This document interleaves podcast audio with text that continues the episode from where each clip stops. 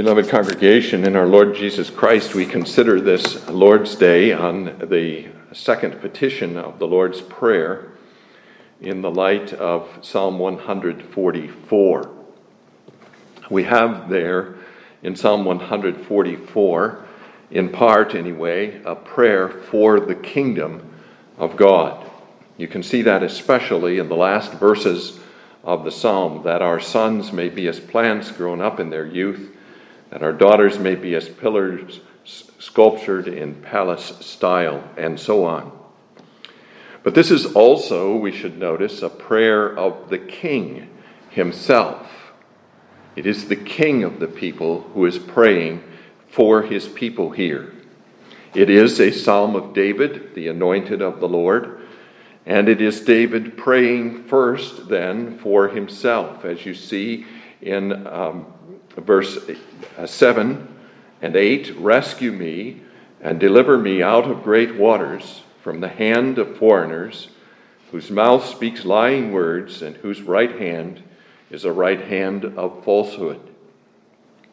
So it's David praying for himself, but praying for himself not privately, but praying for himself as the king, and so that through the salvation that the Lord grants to him, the Lord's people, whom he has subdued under him, may also benefit.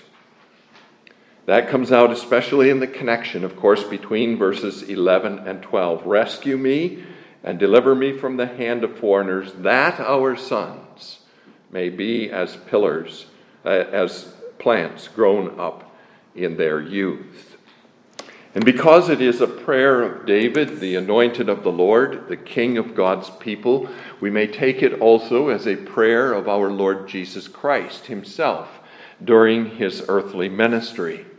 It is he who celebrates here the salvation of the Lord for him, he who prays here, Rescue me and deliver me from the hand of enemies and who prays also in connection with that prayer that he makes for himself for his own people, that our sons and our daughters may prosper.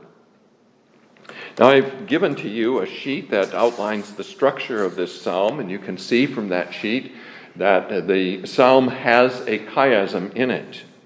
In the first two verses of the psalm, we have a, an introductory section which has no parallel at the end of the psalm. But then the, the chiasm begins in verse 3 and goes through the rest of the psalm. So we have in verse 3 to verse 7a, those uh, four and a half verses, a parallel to the uh, four verses at the end of the psalm, nine lines in each of those sections. And there's a connection between them also, which we're going to talk about as we get to them. Then you have in the uh, next sections, the sections inside those two sections, that prayer of David for himself set me free and caused me to escape. And this is repeated almost in the exactly the same words in verse 11. So 7b and 8 correspond exactly or almost exactly to verse 11. And then in the heart of this, you have verses 9 and 10, where David sings, O God, a new song I will sing to you, who delivers David his servant from the evil sword. We consider the psalm, therefore, under the theme the king's prayer for himself and his people. And there are five things that we want to look at that correspond to the six sections of the psalm here. First, blessing the Lord for help in war. That's verses 1 and 2. Secondly, praying for the Lord to come down, verses 3 to 7a. Thirdly, praying for the Lord to rescue him, verses 7b to 8 and 11. Then praise for his salvation, verses 9 and 10. And finally, prayer for his people, verses 12 to 15. Now, one of the things that ought to strike us immediately about this uh, psalm, especially the first verse, verses of this psalm, is that it uh, re, uh, is very similar in some ways to the first two verses of Psalm 18. You have that description of the Lord in verse 2 My loving kindness and my fortress, my high tower and my deliverer, my shield, and the one in whom I take refuge. And if you look at Psalm 18, you will see that it begins in a very similar way. I love I will love you, O Lord, my strength. The Lord is my rock and my fortress and my deliverer, my God, my strength in whom I will trust, my shield and the horn of my salvation, my stronghold. And we'll notice as we work our way through Psalm 144 that there are other parallels between these two psalms as well. They're closely related. They're both Psalms of David, and, and both of them use some of the same language. But there's also a very significant difference between these Psalms. In the heading of Psalm 18, we read that this was a psalm that David spoke to the Lord on the day that the Lord delivered him from the hand of all his enemies and from the hand of Saul. So David has, throughout most of his reign, been fighting against the enemies, his own enemies, and the enemies of God's people. And he has now, in Psalm 18, achieved the end of his wars. He has defeated the enemies of his, his people. And he is celebrating then, at the end of his wars, all the victories that the Lord has given him during that time of battle. But here in Psalm 144, we find David in the midst of his wars. David is not yet, has not yet achieved that peace which he celebrates in Psalm 18. And so we read in uh, verse 7 Rescue me and deliver me out of great waters from the hand of foreigners. He's still in the midst of his wars. And that's the essential difference then between 144 and 18. Here he prays in the midst of his battles, and there he celebrates the Lord's victories for him after the battles are over. Though David now prays in the midst of war here in Psalm 144, he nevertheless expresses a very strong confidence in the Lord. There is none of that fear or that sorrow or that despair or that trouble that David expresses in some of the other Psalms. It's not found here in this Psalm. This is a psalm which celebrates the goodness of the Lord to him, the help of the Lord for him in the midst of these wars. Blessed be the Lord my rock, who trains my hands for war and my fingers for battle. It's a psalm that's as much a psalm of praise as it is a psalm of petition. And as we noticed already, the central element in verses 9 and 10 is an element of praise. I will sing a new song to you, O God. On a harp of ten strings, I will sing praises to you. Now let's look then at the details of verses 1 and 2. We notice in the first place that in verse 1, David calls the Lord his rock. And uh, to get at the idea of that, we should recognize in the first place that there are a couple of Hebrew words that are translated that as rock. But the one we have here is one we can learn about, I think, especially from Psalm 27, another psalm of David. Psalm 27, verse 5, where he says, He shall set me high upon a rock. That word rock is the same one we have here. And it really means an elevated rock, like a cliff, for example. And what David is celebrating here, therefore, is not only that God has given to him a safe place for his feet to stand, a place where his feet can have firm footing, but that God has set him on this high rock, which is above the heads of his enemies, and which his enemies cannot reach. God has set him out of the way of danger from his enemies, therefore, has lifted him above the ability of his enemies to do him harm. That's what he means by that word rock here. The Lord eh, provides for him security against his enemies. And this theme then continues in verse 2 Well, notice that in the first three lines of verse 2, you have three pairs of words loving kindness and fortress in the first pair, high tower and deliverer in the second pair, shield and the one in whom I take refuge in the third pair. In each one of those pairs is a word that celebrates the Lord being his defense. That is really parallel to that idea of the rock in verse 1. My fortress, my high tower, my shield. The Lord is not only his rock, that is, the rock on which he is able to stand above his enemies, but the Lord is also his fortress, to which he can flee for safety from his enemies.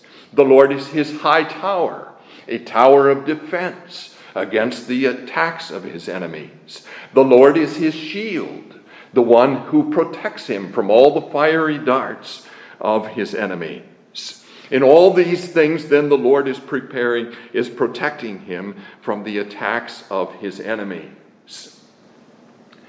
But notice as well that the, in the other member of each of those three pairs, in verse 2, David looks at this whole subject of the Lord's care for him a little differently. The Lord is first, he says, my loving kindness. That's a very unusual thing for him to say. The Psalms everywhere celebrate the loving kindness of the Lord, but they don't use this language, my loving kindness. The Lord is my loving kindness, he says. And what he means by that is that the Lord is all the good that he has. Everything good that belongs to him has come to him from the Lord. And it is because the Lord is towards him a God of loving kindness as he walks and lives with this Lord that has made him king, he knows the goodness of this Lord towards him. He is his loving kindness. He's surrounded on every side by the loving kindness of the Lord. Of not the kind of expression that you would expect to find in, in battle terms, in battle metaphors. And yet, a very important thing for David that even in the midst of the battle, he can celebrate the goodness of the Lord to him. He is my loving kindness. In the second place, he is my deliverer, the second line. And that word deliverer means then that not only has God become his fortress where he can take refuge from his enemies, but that the Lord has, as it were, snatched him out of the hand of his enemies and brought him into that fortress. The Lord delivered him, therefore, from the power of his enemies. And because the Lord is his defense, therefore, his loving kindness and his deliverer, he then, in the last pair, says of him, He is the one in whom I take refuge. He always, therefore, flees to this Lord in all the troubles that beset him, in all the battles that he has to fight. But there's more that we have to look at also in verse 1. And there, David really talks in terms of the um, offensive war which he has to fight against his enemies.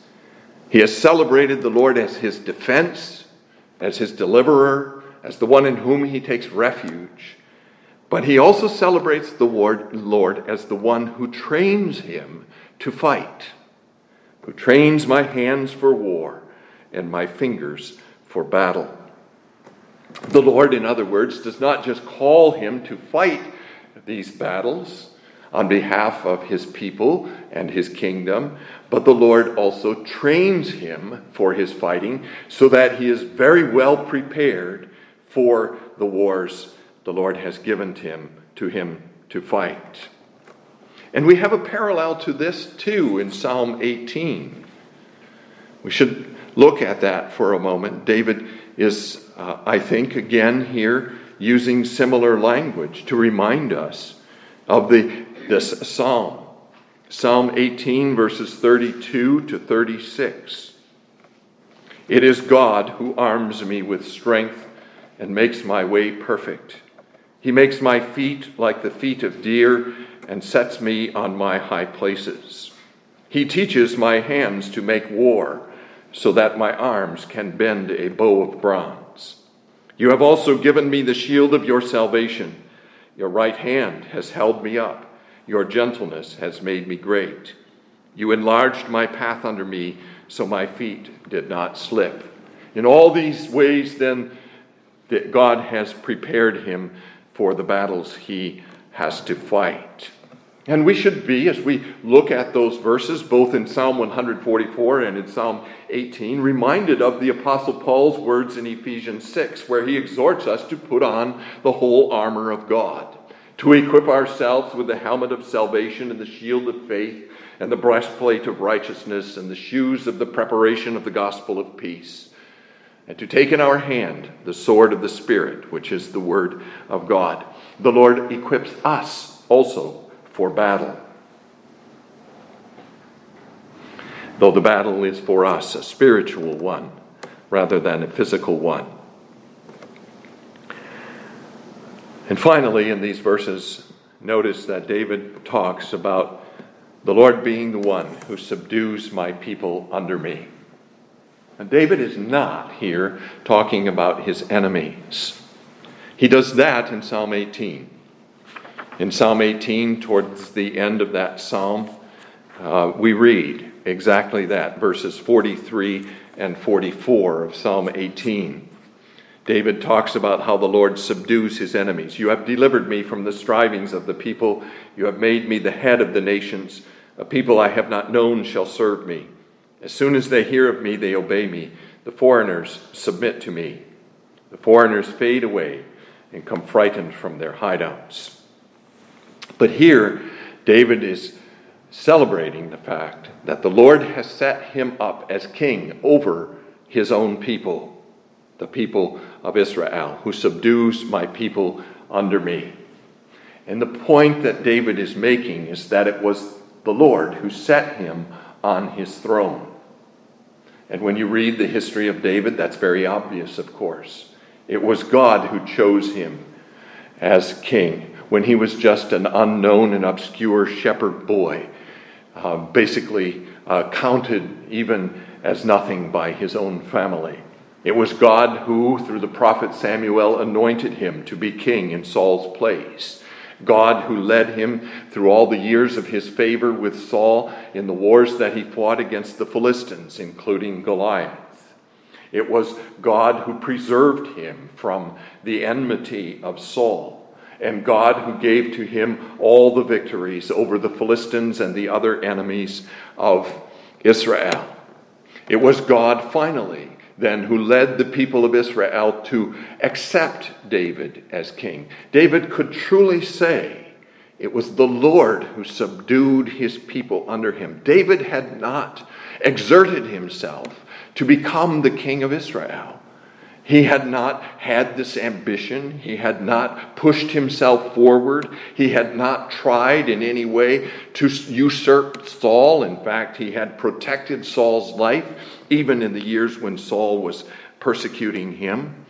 And when the time came for him to actually assume the throne, he did not thrust himself forward and, and impose himself upon the tribes of Israel, but waited seven and a half years for the house of Saul to be brought to an end, and for all the tribes of Israel to accept him.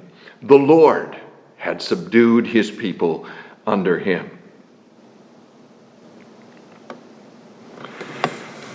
Now, we said in the beginning that this is also a prayer of the Lord Jesus Christ during his earthly ministry.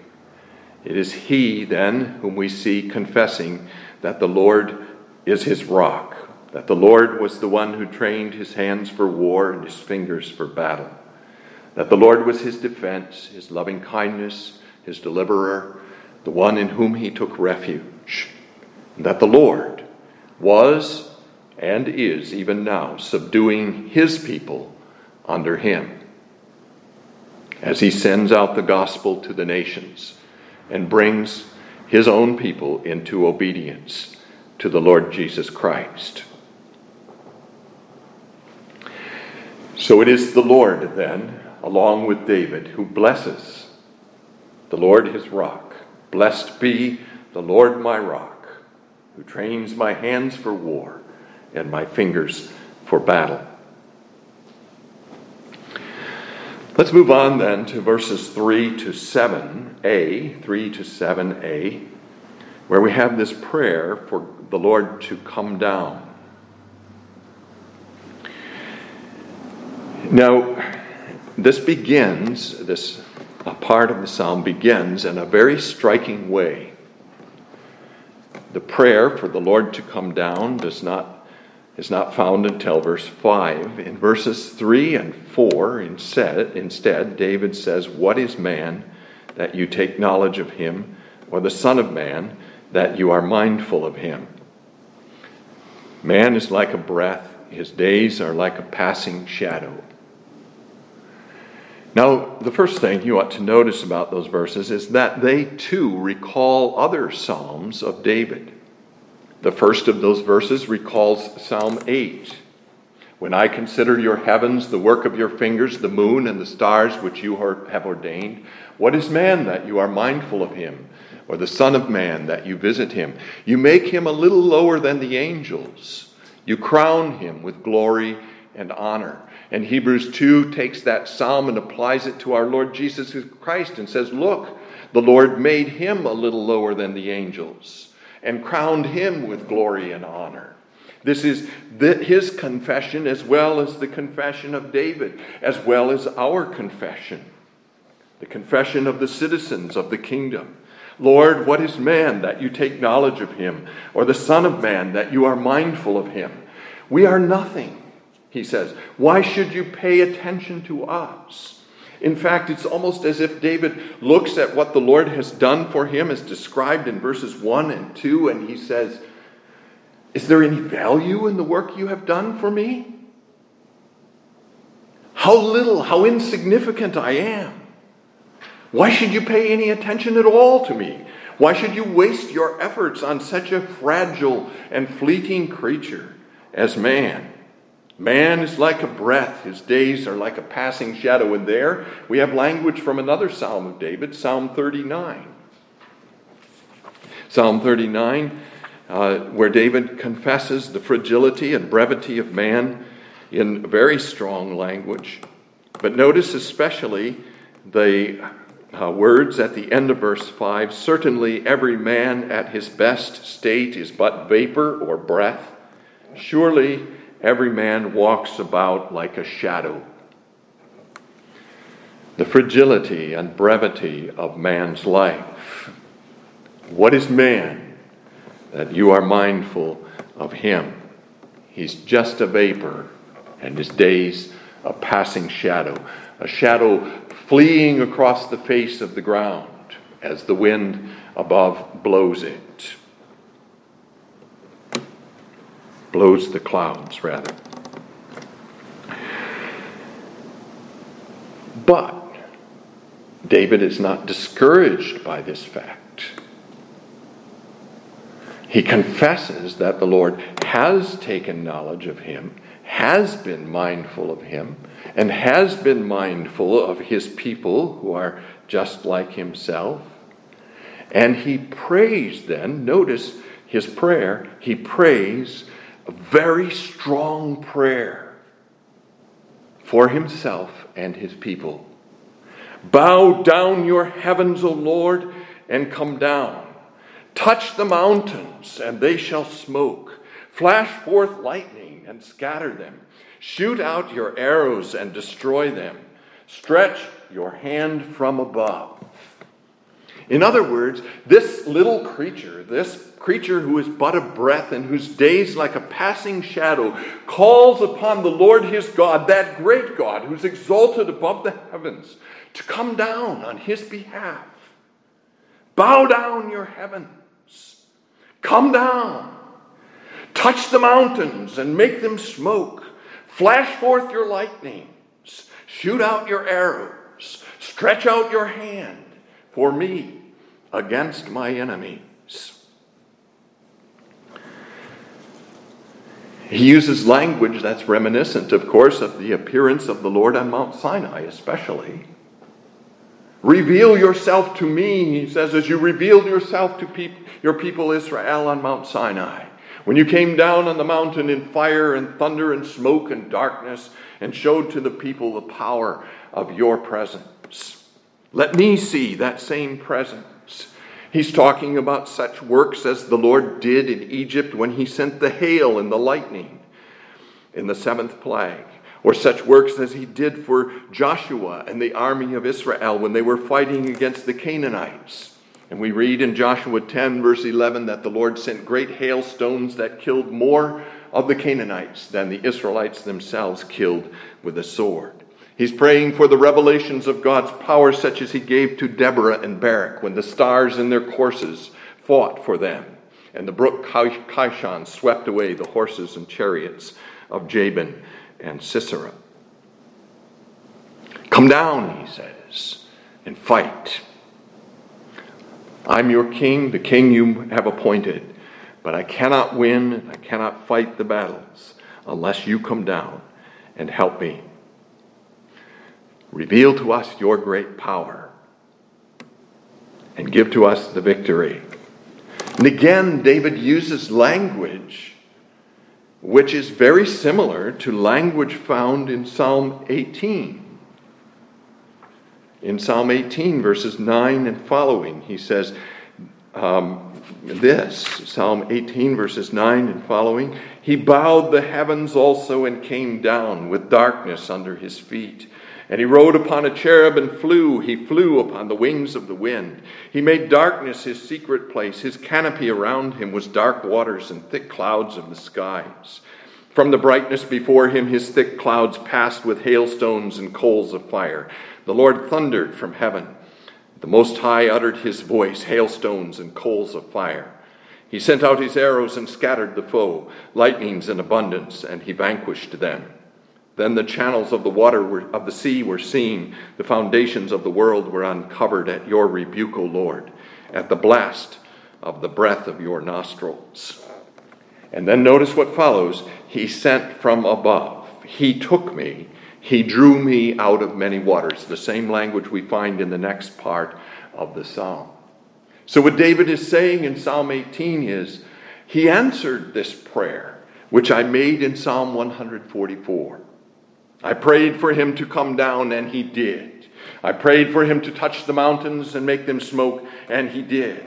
I prayed for him to shoot out his arrows, and he did shoot them out. I prayed for him to stretch out his hand from above, and he did, and rescued me from the great waters. So, Psalm 18 is then, in a way, a celebration of the Lord's answer to David's prayers here in Psalm 144. So that brings us then to the third part of the psalm and to David's prayer for himself. It begins in verse 7. Notice how he, in verses uh, 5 and 6, in the first line of verse 7, speaks in not of himself, but in general terms. But then suddenly in verse 7, it becomes a very personal matter. Stretch out your hand from above, rescue me He's concerned for himself. Rescue me and deliver me out of great waters. Now, that part of Psalm uh, verse 7 and verse 8 are exactly the same, except for one phrase, as verse 11. The words in Hebrew as well as in English are exactly the same in verses 7 and 8 and then verse 11 except for the one phrase in verse 7 where he says, Deliver me out of great waters. That's the only difference between those verses.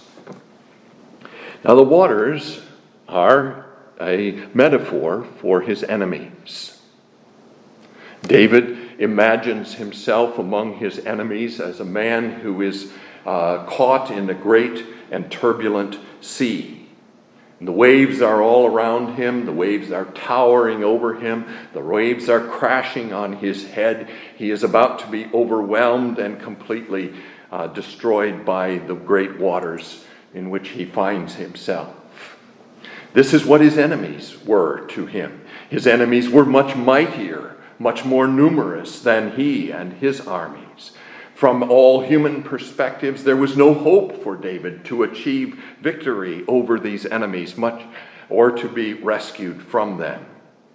But he turns to the Lord in his troubles. He describes these enemies then in the next line, verse 7, as foreigners, or better, as sons of a foreigner.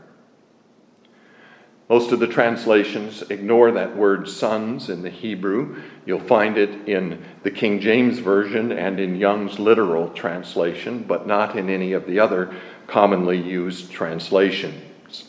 But David says here and in verse 11 as well, from the hand of the sons of a foreigner. And I think we shouldn't ignore that fact. I think we shouldn't ignore that fact because, first of all, we, we take the word foreigners to refer to the fact that these are people who are from outside the land of Israel. These are then people like the Philistines, the Moabites, the Ammonites, the Syrians, and so on, those enemies whom David overcame during his uh, reign as king of Israel. But when we read sons of a foreigner, I think what we see there is that David is also thinking about certain foreigners who were within the nation of Israel. People like Doeg the Edomite, who killed the priests of Nob at the command of Saul and other foreigners within the nation of Israel who opposed David as king and, and did not want to see him take the throne. It may even be that by speaking of sons of a foreigner here, he really is using a kind of spiritual description of Israelites who were not really Israel, who hated him and who opposed him in his kingship. People like Shimei, the relative of Saul, or people like Cush the Benjamite, who's mentioned in the first uh, in the introduction to the Psalm to Psalm seven, or even people like Absalom, who uh, tried to destroy David and take the kingship from him. These are all, in some sense of the word, sons of a foreigner and David seeks rescue from the Lord for their opposition. He talks about them, notice too in verse 8, as those who use their mouths against him. Another interesting thing, he doesn't talk about them using the sword against him, he talks about them using their mouths against him. His mouth speaks lying words the lying words of Shimei, or the lying words of Ahithophel, or the lying words of Absalom. All those people who opposed him by trying to undermine him with others. David complains about such people in Psalm 41 when he says, My enemies speak evil of me. When, when will he die and his name perish? And if he comes to see me, he speaks lies. His heart gathers iniquity to itself. When he goes out, he tells it. All who hate me whisper together against me. Against the, me, they devise my hurt. An evil disease, they say, clings to him, and now that he lies down, he will rise up no more. It's that kind of person. It may even be that in the second line, where he speaks of those whose right hand is a right hand of falsehood, that he's talking about those who have raised their right hand in swearing an oath of allegiance to him but have sworn falsely and betrayed him.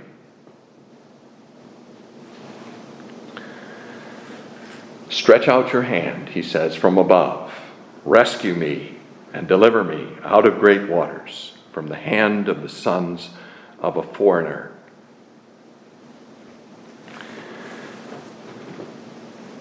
But, and he repeats that as we've already noticed in verse 11, but Notice what falls between those two statements, those two petitions that he makes for himself. Verses 9 and 10, the heart of the psalm. I will sing a new song to you, O God. On a harp of ten strings, I will sing praises to you, the one who gives salvation to kings, who delivers David his servant from the deadly sword. In other words, David is not greatly troubled, spiritually troubled, by the attacks of his enemies. He has confidence in the Lord his God and is able in the midst of his battles to sing to him a new song, this song, as well as others, and to give praise to him on the harp of ten strings. Why?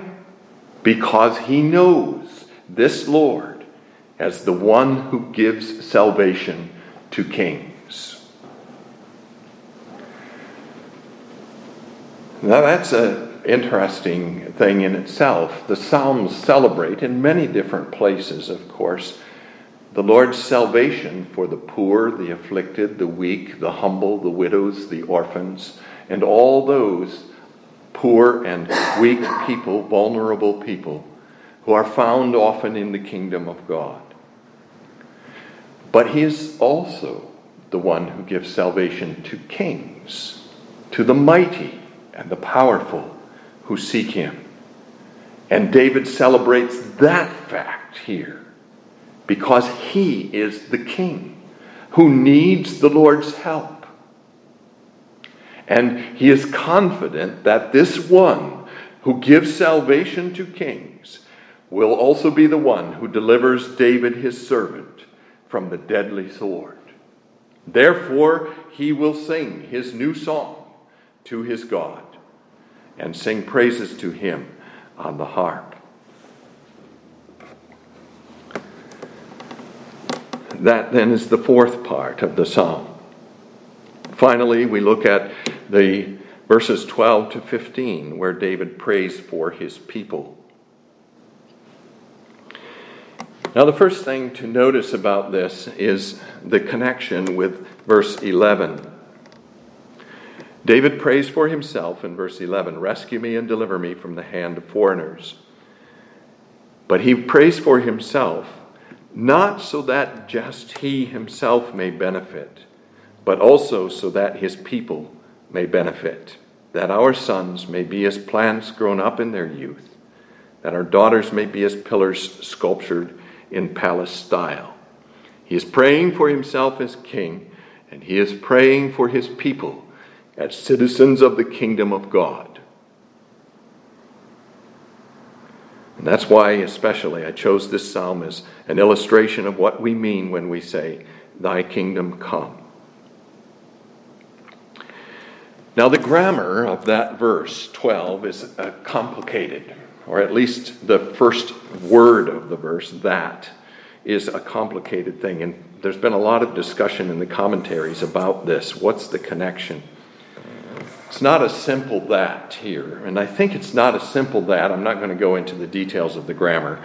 But it's not a simple that here because I think David wants us not only to connect this with verse 11, but also to connect it with verses 3 to or verses 5 to 7a.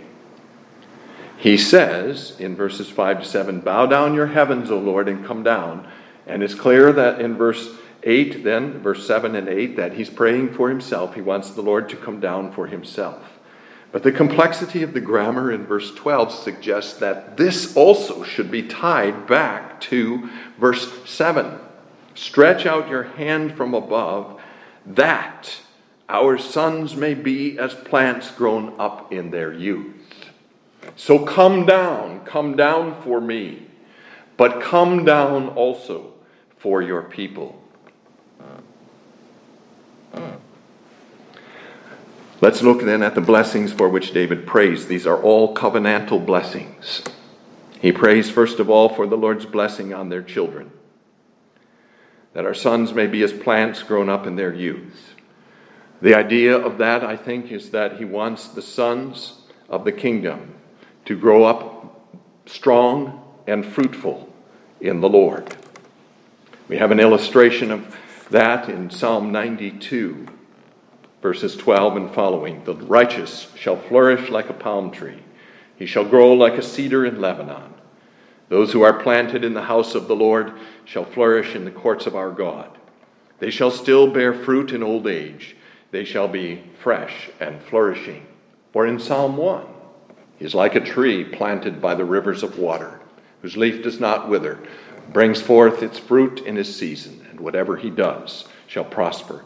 He's praying for the strength and fruitfulness, then spiritual fruitfulness of the sons of the kingdom.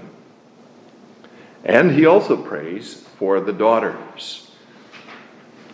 Now, these, the, the language that's used about the daughters here, you'll find some variations in the translations about it, but I think our New King James captures it pretty well. That our daughters may be as pillars sculptured in palace style. That is, that our daughters may be beautiful, as the pillars of the king's palace are beautiful, deliberately sculptured as adornments, not just as uh, um, pillars to uphold the palace, but as adornments for the palace. He wants the daughters to be beautiful. And he's not talking, of course, about physical beauty. He's talking rather about that spiritual beauty, the adornment of a meek and quiet spirit, which is of great value in the sight of God. He's praying then here as he prays for the sons and daughters for the future of the kingdom. Not just for the kingdom as it exists now, but for the sons and the daughters of that kingdom to prosper in spiritual ways so that the kingdom may continue strong and beautiful before God. That first. In the second place, he prays for the prosperity of the kingdom, that our barns may be full, supplying all kinds of produce, that our sheep may bring forth thousands and ten thousands in our fields, that our oxen may be well laden and he's praying, of course, in terms of the land of Canaan, that land flowing with milk and honey, and in the same kind of terms that we find in Psalm 65 at the end of that psalm. He goes on quite at length about this in Psalm 65. You visit the earth and water it, you greatly enrich it. The river of God is full of water. You provide their grain, for so you have prepared it.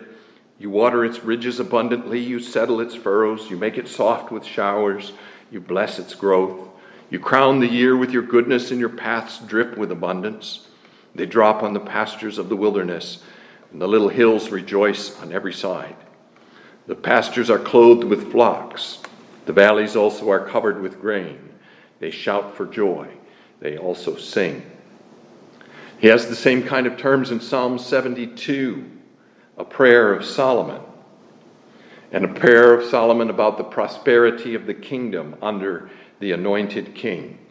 Verse 16 There will be an abundance of grain in the earth on the top of the mountains. Its fruit shall wave like Lebanon, and those of the city shall flourish like grass of the earth. These are earthly metaphors for the prosperity of the spiritual kingdom of our Lord Jesus Christ her richness, her abundance, as the Lord feeds her with the bread and water of life and blesses her with spiritual blessings, all spiritual blessings from on high. So it's the prosperity of the kingdom then in that second part. And then finally, he prays for the peace of the kingdom that there be no breaking in. And what he means by that is that no enemies break through our walls or our gates to come in to our cities, to kill and to destroy. There be no going out. There's disagreement among the commentators about this. Some think it means going out to fight. That is, do not make it necessary, David says, for us to be continually fighting. Give us security in our cities and peace in our cities, and relieve us of the burdens of war. Some think it means going out in captivity, going out, being taken out, in other words, by the enemies from their own cities and places. But whatever, it still has to do with peace. And then finally, that there be no outcry in our streets, no wailing, no lamentation, no tears of sorrow, because there is nothing any longer to mourn. Every tear has been wiped away, every trial finished, every battle fought and won. Happy are the people who are in such a state. Happy are the people whose God is the Lord. There is the essential blessedness of the kingdom that that people has for their God Yahweh. I will be your God, he says. Happy is the people to whom he fulfills that promise. So it's David praying. David praying for the peace and prosperity and future of the kingdom of God. It's Christ praying in the midst of his battles with all his enemies Herod and Pontius Pilate and the Gentiles and the leaders of the Jews and all those enemies who opposed him throughout all his life. Rescue me and deliver me, he says, that our sons may be as plants grown up in their youth, our daughters as pillars sculptured in palace style. It's Christ praying, therefore, for the establishment of his kingdom as he fights the battles of that kingdom. And this is what we pray, people of God, when we say, Thy kingdom come. That our sons may be as plants grown up in their youth, that our daughters may be as pillars sculptured in palace style, that our barns may be full, that there be no breaking in or going out or outcry in our streets. That, in effect, the Lord may be our God forever and ever until we inherit the everlasting kingdom of our Lord Jesus Christ. May God bless the proclamation of his word.